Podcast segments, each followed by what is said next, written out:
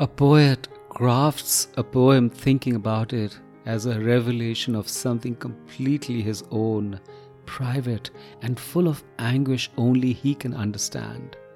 And the reader reads the poem and makes it completely her own, private, and full of anguish only she can understand. This is Sunil Bhandari, and you are listening to Uncut Poetry. The improbability of wishes. It's 4 a.m. in the morning, and I'm alone on this road. You'd moved beside me in bed and asked, This early? I'd said, I can't sleep. You'd sighed and opened up to me. I had kissed you a little sadly and tucked the quilt under you. There's always a road waiting for one of the lovers to depart. The dark makes me furtive, feel like fugitive without a crime, when what holds me is memory, when I know it's time to move on. I don't know where I was headed, for lovers don't have addresses. They are in the dusk and cusp of night and live only in transition. When the morning would crack the skies, I would be found walking towards its slivers, and when the time to cross the river would come, I would look behind to see if you'd followed. So much of what we do with love is based on such improbable assumptions. So much of what we do in love is based on such improbable assumptions.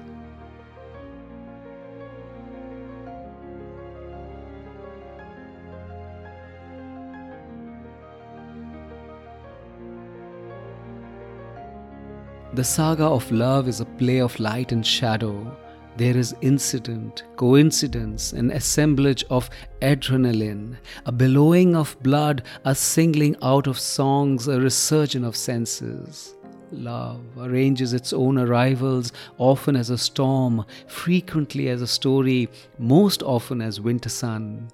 It rearranges parts of a life. It splinters our days in ways that distance hurts. The desire to be, see, touch, smell, immerse, borders on desperation.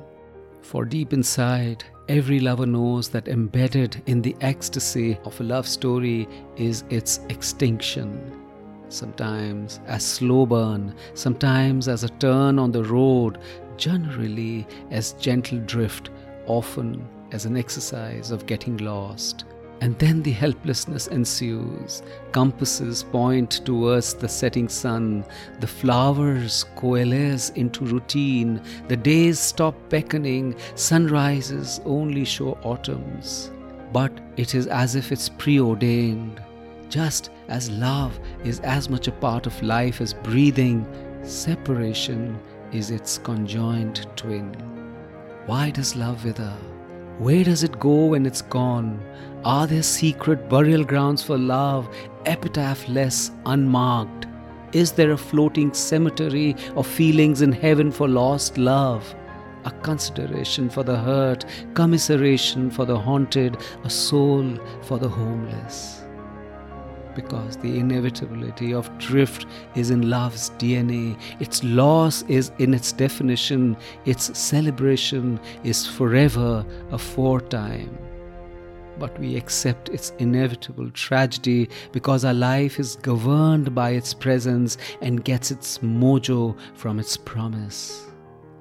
The journey in life or love then is everything.